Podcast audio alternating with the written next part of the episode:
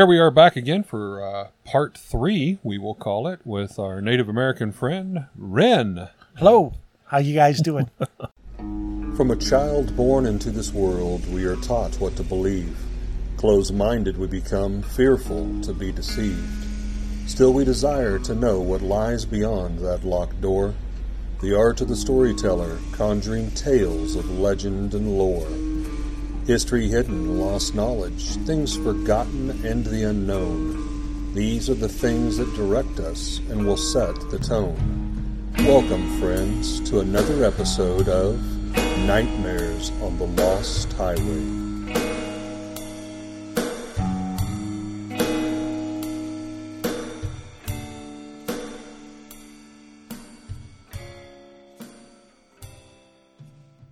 We are going to dive into a little bit more of uh, the obscure paranormal with the beliefs of the Native American tribes. And without further ado, now, one of the things we had uh, briefly talked about is the Thunderbird. the Thunderbird. Um, I only really know about the Thunderbird from what I've read in literature, not so much from my tribe. Even though on the seal of the the Great Seal of the Menominee, which is just a symbol that symbolizes my tribe, the Thunderbird is prominently displayed as sort of a geometric version of a bird.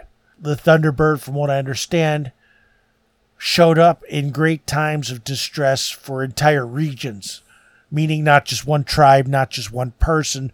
An entire region would have to be in trouble from usually another animal, like a spirit animal, giving all the people a hard time, meaning trying to make them non existent. And the, the Thunderbird would show up and do battle with whatever it was. There's even stories of the Thunderbird losing but still always coming back later, like for the next one and the next one. You couldn't kill it. Something like uh, the phoenix. It was not a great big bird that ate people like what they're trying to turn it into today. That, that was going to be my question. It's a it's a spiritual entity more than a physical. well, it was it was a great spiritual spiritual entity that came and shot lightning out of its mouth. I mean, kind of like a wizard battle almost that you'd see on TV. I think you mentioned Godzilla type earlier. It- it That's would- a bad representation, but a good orientation, maybe. Yeah, like uh, the spirit of the bear supposedly threatened a whole bunch of tribes once by trying to eat them all. And the Thunderbird showed up and did battle with Bear. And you call it singularly, like that's its title, Bear and Thunderbird, meaning there's only one spirit of Bear and there was only one Thunderbird. Uh, I even forgot how the exact story went, but I mean, we're still here. We didn't get eaten, so I can only assume that either the thun- the Thunderbird hurt the bear so bad before the Thunderbird died, or it actually defeated Bear. Which is, if it defeated Bear, that tells you the power of the Thunderbird, which was great. So was the Thunderbird more of a protector? Yes, it was. It was, It was a good thing. That's why it's on the Great Seal of the Menominee, Okay. and that's why we revere the eagle. The bald eagle today Mm-hmm. is like a representative of the Thunderbird to us. So these, I mean, you wouldn't classify Thunderbird or Bear as like good or evil. They were just a, a spiritual. bear was bad because it was starving and eating everything everything deers everything thunderbird was good because it showed up to actually do battle and stop bear so I, I think it's like when we were talking earlier, maybe the first episode, even where it was situational. Like Thunderbird was good because he was helping, where like Bear was just trying to survive or whatever. Starving, you said he's eating. Bear kind of turned yeah. bad.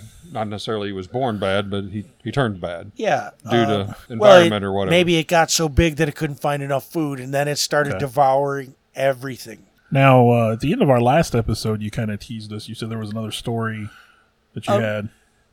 there's there's the story of Spirit Rock. Spirit Rock was said to be a man once, and the the boulder is still there on my reservation. I visit it almost every time I go up there. The story is three braves got a chance to go see the Great Spirit. They call it something else. It's in my neighbor tribe. I forgot. And they each got to ask a boon of the Great Spirit. Well, the first guy asked for good hunting, and Great Spirit was pleased. Okay, you you'll always have good hunting. The next guy asked for good fishing. Again, the Great Spirit was pleased. The third guy got greedy. The third guy asked for everlasting life. So he could master everything. He could be a great hunter, a great fisher, a great warrior, and that displeased the Great Spirit. So the Great Spirit came down, grabbed him on the shoulder, and said, I shall turn you into a rock forevermore. You will last through the ages, and when you've worn away to nothing, there'll be no more full blooded Menominee Indians left. Now, the rock is still there, I, and it has a great big plaque to it. They, they recognize that as the boulder. It has gotten significantly smaller since I went there, which that's kind of strange considering in the lifetime of a man, it's Normal hard for erosion a rock of a rock wear or- Yeah. yeah. away. It's probably three feet tall when I was there as a kid, and now it's almost ground level. Oh, wow. Um, I have pictures of it. I have pictures of the sign. When I was a kid and they brought me there for the very first time, it sticks out in my mind because there were all kinds of. It was nighttime when they brought me there, and there was all kinds of phosphorant, lightly phosphorant beings all around this rock, and I was terrified as a kid. And my dad was of a mind. There's nothing here. Just come with us. Oh, hmm. Because he didn't see it. I was going to say he may not have seen it. Yeah, You being and- a child, maybe you were more open-minded they were to it, or terrified me because I didn't know what they were. Nobody else could see them. My mom couldn't see them, and they were like, "Just put the offering down and let's go." And I didn't want to go nowhere, like fighting them, dragging against them. And of course, they brought me right to the rock, like you know, holding a kitten. You know, nothing I could do. And here I am, just screaming my head off, like "No, no!" And they couldn't get me to even make an offering, which a lot of Menominee make offerings of drink and smoke to the rock Yeah. because he's he's like an old man to them, and they respect him, even though he was cursed by the Great Spirit. now what do you think these creatures were that, that you saw? I think they were either the spirit of dead Menominee from the past. But again, I'm not a spirit medium and I don't get feelings from these things when I see them. They just terrify me. Well, the first thing that jumped into my mind was one of our previous episodes is the Fae, the little people. Was uh, you know There there might have been Fae there, but there were full size people in the woods around the rock.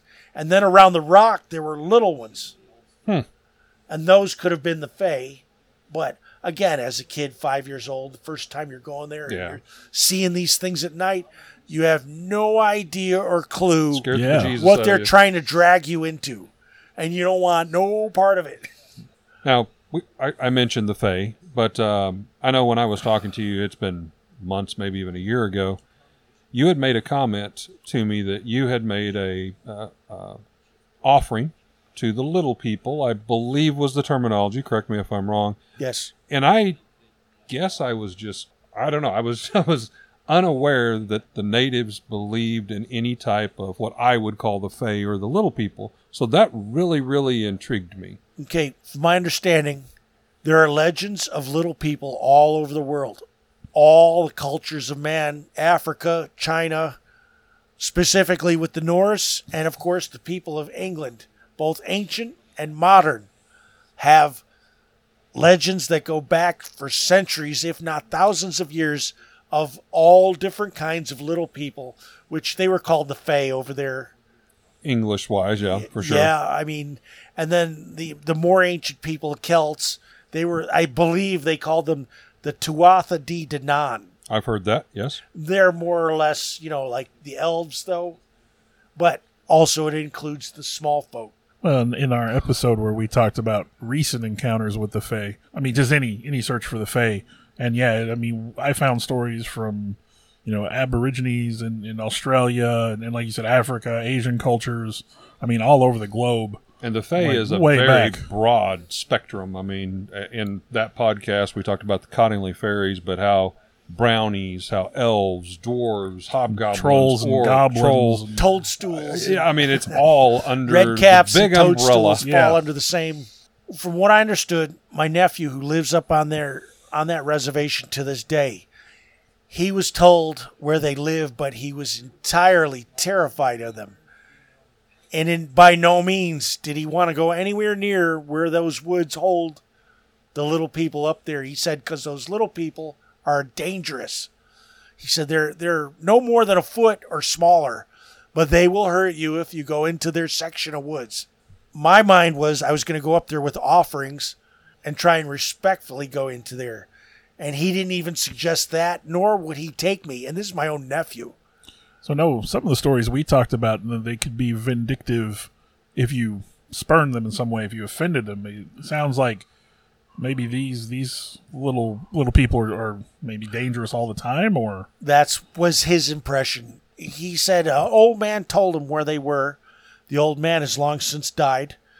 And every time I ask him about him, he gets visibly frightened. And this is, I mean, I call him a kid, but he's probably nearly 30 years old now. And he gets visibly shaken when I mention the little people he told me about. He he don't want to go near them. He don't want to go near them with a gun. He just don't want to go near them. Definitely sounds like the dark fae, if we want to put a, a, a Well, label. what it, what it might be is they didn't they might not have gotten along with the Menominee, and they went to war. In which case, from my understanding, the Menominee were vicious to their enemies, to their sister tribes, the Potawatomi and the Winnebago. They were friends. They shared food. Everybody was good. Nobody wanted any bloodshed. But if you were like the Ojibwe or the Chippewa, you were a mortal enemy, and they tried to exterminate you. Now, was that if they trespassed or just literally if they came across them? Well, I mean, there's a lot of myth going that First Nations people were nice and they lived with the environment. There were times of war for them too. There were things that they did to each other that were not we wouldn't be proud of today. They weren't they were human. Yep. I was gonna say I think earlier, you know, men are men. Yeah. We're gonna do terrible things sometimes. and, and it that goes for the First Nations people as well. They're no better than anybody else. So maybe the, my guess is they went to war with the little people there, and they must have really did a number on them, because the little people don't want anything to do with the big folk on the reservation. They will hurt you if you go there. Is what I was told. I'm still going to attempt it, but I'm think not I going would to. too. Well, I'm like not going curiosity. to Very respectful way. I'm not going to bring a rifle. I probably will bring a sidearm. I won't draw the sidearm, and I'll try and bring things that traditional Fey like, like honey, real honey, tobacco, whiskey, and candy, are gifts supposedly you can give the little people, and they'll allow you to pass. And the more gifts you give them, like if you give them candy, they won't hurt you. They'll let you go through. If you give them candy and tobacco, they'll kind of follow you along and maybe they'll chase away anything bad that you might encounter like don't don't bother him. Just go away. And if you give them whiskey tobacco tobacco and candy if you're aware enough they'll actually speak to you. Hmm. Which you got to be aware as well. You you might you might have to have that third eye open or you won't be able to hear them or see them. Now, you said your nephew knew where this was, and I believe you said because this older elder man had shown him or told well, him where he it was. told at. him exactly where it was but he won't take me. Now, so obviously it's not a well-known place. Probably not many people would know where it was at. my guess is is that anyone who believes in the old ways would probably know the general location, not the exact site. And they stay the hell away because if he said that, all of them were told the same. The little people are not nice. You don't know what you're getting into if you go there. I was just wondering the the older man that's now passed away if he had some possible connection or a tie, or was he just one of the elder people that knew the just- old ways? I think he just knew some of the old stories. Okay. I don't know if he was a drinking man or not a drinking man. Uh, these days, it could go 50 50 with them natives up there. Some of them don't touch drugs or drinking, and some of them love to spend their entire lives doing that. And I think that goes I- across all humankind. I myself am a recovering drug addict, so who am I to criticize? Right, right. Well, some of them you are able to defeat it, and some, unfortunately, it defeats them. Well, I mean, some of them don't even see it as a problem. They they're going to live their lives as they choose, and uh, that's that. You know.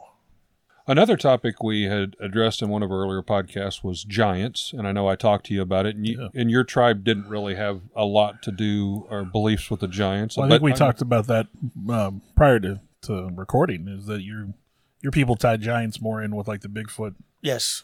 Um, one thing you will notice where the little folk exist, the big folk don't. If if ever you get a lot of stories of Fey or Fey type people, you don't get a lot of stories of Bigfoot or the giants. Huh. Kind of one or the other. Yeah. Like one chases out the other or the little people. Like the little people consider us giants. Yeah. That's I mean Sure. that's your general attitude is those are the big folk and they're all the same. We don't want them here. Once in a while you might get one who's kind of cool, but generally they all suck. We don't serve your kind here. now you had mentioned with one of the tribes, I, I don't think it was your own, but the the giant uh, and the Bigfoot kind of cross. There were like ten foot, twelve foot, twenty foot, and then hill giants was mentioned. I Mountain believe giants. Mountain giants. Thank you for correcting. Um, these are things that I did in research only. I, I've never encountered anything similar to any of these things. Uh, but uh, if I could mention someone who does their own podcast, a guy named David Paulides. His first, he, he was a, a he was a homicide detective on the West Coast, and when he retired, he got into Bigfoot research Okay. and he only approaches it from a scientific viewpoint meaning if it can't be involved in science then then legends are okay to listen to but they're not testimony they're not they're not evidence Yeah. so he went around and he collected fecal matter and hair and blood samples from specific sites where they said that this was Bigfoot. And when he tried to get uh, science offices to look into it to analyze it, he told them what it was, and they said, "No way, we're not touching none of that." Don't even want to be associated with it. So yeah. what he did was he took a different tract. He took it to another sci- another office lab or whatever, and he didn't tell them what it was. He just said, "Could you analyze this for me?" Well, do you have the money? Yes, here's the money. They analyzed it, and the results they got back, and this is documentable, was it was unspecified human DNA. Human Human. not human and animal, not and it was what I mean by unspecified meaning it wasn't Mongolian, it wasn't white man, it wasn't native. It, Nothing in their little library. there's nothing to correlate what type of human this was, but it's human. Well, there are a lot of Bigfoot Bigfoot lore that says that it's uh, an ancestor or maybe an offshoot. Offshoot. yeah. So Yep. Well, the, what it is is it discounted apes. Apes are not human specifically. Their DNA comes up different. Even chimps. The closest one to us are chimps. And even their DNA and their chromosomes have a difference in them from ours. So this is more closely This- related than that. They said human. No doubt. And then they said it was contaminated. When he told them, well, that was Bigfoot DNA. It's contaminated, was their next thing out of their mouth. Again, we can't explain it. well, that that's sort of the problem with this in general is that serious researchers are almost embarrassed to be associated with it. right. But serious research is what you need if you're going to prove any of this. Well, him being a homicide detective approached it only with a scientific viewpoint on this. He collected evidence the same way he'd collect evidence on a crime scene, like with tweezers and gloves Yeah. and More and- accurately very- and better than any of us would. Oh yeah, and they still said contaminated. As soon as they heard what he was about, they said you can't use those results, and this is contaminated. Well, like Bill said, they just don't want to be affiliated or tied to that whatsoever, and that's tragic because we are still discovering creatures and animals that we never knew existed. I was going to say we're rendering animals extinct that we never knew existed. Yeah, and then on the opposite hand, we say they're extinct, and we're finding them. Yeah. I mean, so it's, it's going both ways now s- more than ever. They said the kraken was a myth, and now we're finding the giant squid and the colossus squid, the giant octopus and the colossus octopus. Yeah, Let's, those uh, haven't just popped up in the last ten years. Those let's things have been alive the whole time. When we talked about megalodon, uh, we talked about the coelacanth, which was only existed in the fossil record, and then somebody caught one in the 70s off the coast of Africa. Yeah. I may be saying it wrong, but it's Carcharodon megalodon, and it's the biggest, the biggest shark ever, which keeps me well out of the oceans. You have any other tales or stories that you could add in? Uh, I used to see ghosts at my grandfather's house, but again, you're talking two or three years old. He was the first house in a little town called Durand. The very lot number one, when it was all farmland, he had this.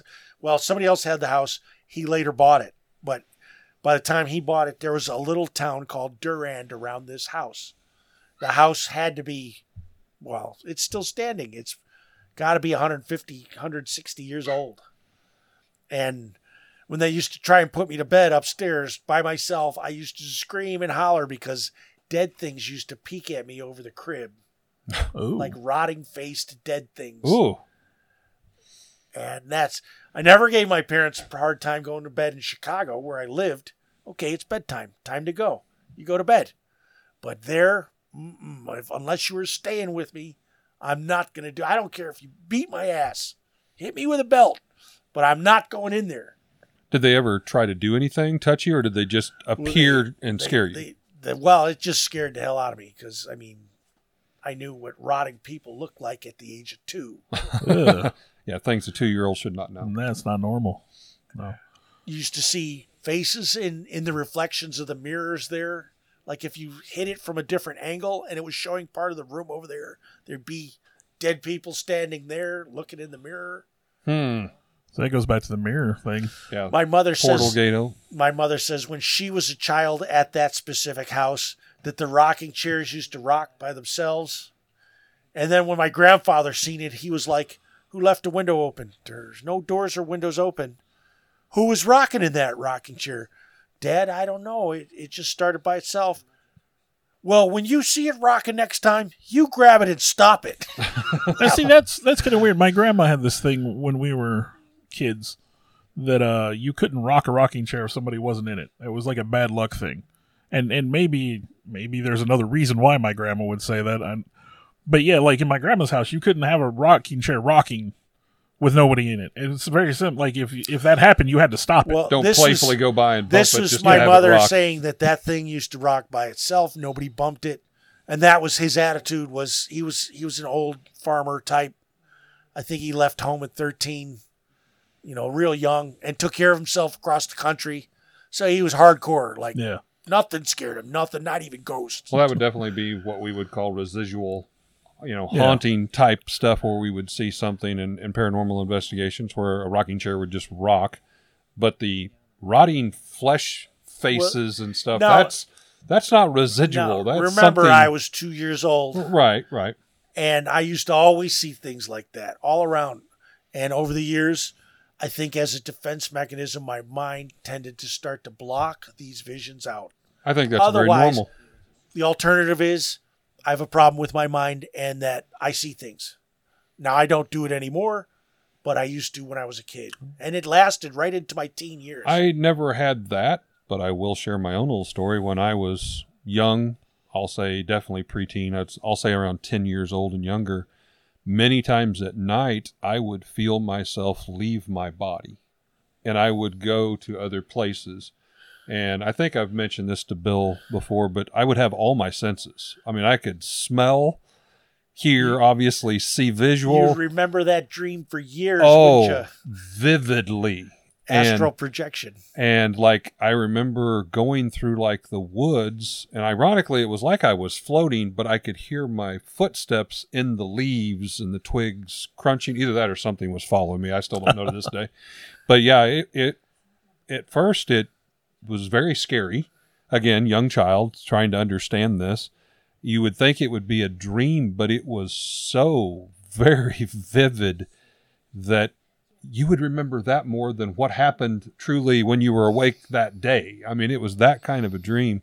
And then, probably by the time I was about 10 or 11, I, I think we kind of tune out some of that stuff because it's, well, you're not supposed to be, you know, having that or seeing that. or So we kind of train ourselves to turn a lot of that, That, off. that seems to be a common kind of thought is that like when you enter puberty, I guess for you know, you you kind of lose your ability to, to interact and see things. And I mean, even my kids, my oldest, and you know, he will when he was little, he claimed to see things in our house that that we didn't necessarily see, and now you know, as a educated college man that he is, you know that.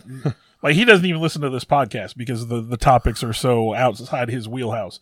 But you know, at the same time, this kid, as a little kid, claimed to have seen a ghost in our house. So Yep. Sometimes I wonder if the ones that that push it back the most are the ones that were probably the most connected, if that makes sense. to me, the unseen world is very real. Just because we don't see it doesn't mean it don't exist. There are levels of technology we don't understand, but it's real. It's there. It exists. We don't understand how it works, but it's there. How could it not be there? I mean, we don't understand how a black hole works. It's not supposed to work the way it's supposed to, the way they say it does, yet they're there. They do what they do. We can't explain them. We don't know what they are, but they're there. I think it's where we're at with a lot of the paranormal stuff. I think at, at a certain point in time, we'll be able to explain a lot of these things that are unexplainable. And again, you know, when we talk about the Bigfoot thing and the scientists not wanting to be involved, if they would take the time maybe to put it a scientific investigation in place, maybe we could explain some of these things. And And- there may be things that we never explain, but you know, I think we. I don't think a lot of these topics are taken as seriously as they should be. the way I seen it is how far down the rabbit hole do you want to go with it? Yeah. Uh, do you start to get into conspiracy theories about the really weird stuff, you know, or do you want to say, oh, I, I draw the line here and I don't believe beyond it? The paranormal group I'm with, sh- the, the leader of that group does not believe in aliens. She believes in ghosts, but she don't believe in aliens. Yeah, I mean, you. got- I guess you get, some people got to draw the line somewhere. Well, a lot of people join paranormal groups as a total skeptic, but yet they want to believe. So they're like, okay, I'm going to be out here on the front line as much as I can because I want to believe. I haven't ever saw anything, but you know, I'm I'm going to be that skeptic. I'm going to say out of 100 things, 99 of them can be explained. Well, this is gives you an example. Uh, since I seen those things as a kid, that was my fuel to go into the occult, to to wonder what's actually out there, to make it a lifelong search. Now, it was a professional investigator? No, I wasn't. But it was always to delve deeper and go more and see and do and find out exactly what's what. And it all started from me seeing things as a small kid. My brothers and sisters, they either don't believe or they're what you would call agnostic about it, meaning, okay, there's something out there, but I don't want to know what it is and I don't care about it. Turn a blind eye. Yep. So I guess I, I'm lucky in that respect, and that my brother and sister, which which Eric knows, they are totally on board with this stuff. They Uh, went with us on a couple ghost they, hunts we'd and go, stuff. Get on to ghost hunts and stuff. And I remember even times where we would drive around at night, you know, just to to get away and and, and I think more than anything scare ourselves. But like one of my favorite stories is is driving down this back road. My sister's driving, I'm sitting in the back seat, and just you know, it was one of those little bit of fog, just spooky as could be. And I'm like, wouldn't it just be something else if something just comes swooping down out of the trees? And I mean, no sooner had I said that, this big On old owl comes down and just goes right across and up over the car. My sister locked up the brakes and she about turned and hit me, you know, because it was just the timing of it. But still, just, I mean, I, I said that and then that happens. Yeah.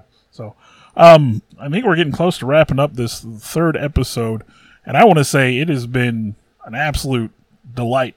A It pleasure. has I'm- for me too. I'm glad you An came honor on. and a pleasure. Thank to- you so much. for for me to be on your show. Thank you so much. It's it's been very fun. I will be checking out all your podcast after this because Well- it's been very interesting. Like I said, uh, just talking to you and, and hearing your stories, and I, I'm just gonna say, I think I speak for Eric. You can come back anytime if Absolutely. you got enough to Thank share. you so much. so, and uh, for you, for those listeners out there, of course, we have uh, a Facebook page, and if you have maybe some questions for later follow up, uh, please feel free to leave those there on our Facebook page. Uh, you can reach out and message us, and heck, we may do a follow up. Uh, I, I sure will become a member of that page, and uh, I'll be sending out you know my thoughts and opinions on the page for sure. So these are just some more examples of stories and legends and lore that you will find on Nightmares on the Lost Highway. Hello, my name is Lauren White Cheesit, and I'm with the Dauntless Paranormal Investigations. We're a nonprofit organization that are looking for houses that are possibly haunted. We don't charge anything. We have full waivers to sign, so in case something you don't want, like your name or your address, to not be involved in the a printed or shown investigation, we'll gladly sign them and keep your anonymity safe. And uh, thank you so much for giving a listen. Hey, this is Eric, and I just wanted to give a little reach out and a plug to our first paying sponsor for Nightmares on the Lost Highway. That's our little family uh, toy and gaming shop here in Lebanon, Missouri called Raven's Loft. If you happen to be in the central Missouri area, please check us out. We have two locations. First one is at 223 West Commercial, downtown Lebanon. We've also branched out to a second location out at the Heartland Antique Mall, also here in Lebanon. You're going to find all kinds of vintage toys Star Wars, Star Trek, G.I. Joe, Transformers, Mego, Universal Monsters, all types of gaming, board games, Magic the Gathering. So we would appreciate it if you'd uh, stop by. You can like our Facebook page, uh, swing by and check us out. Thank you so much. I would like to thank uh, Alex Tudor, who has been helping us uh, a lot uh, with our endeavors on this podcast. You could call him our producer at this point, I think. Our producer, electronic recording technician, um, um, he's uh, the one that's setting up all the mics and the hardware in the background. And then Bill Weirs is going through taking his time to try to clean and edit this up and uh, give us the best possible version that we can present to you folks. Want to thank everybody involved with that.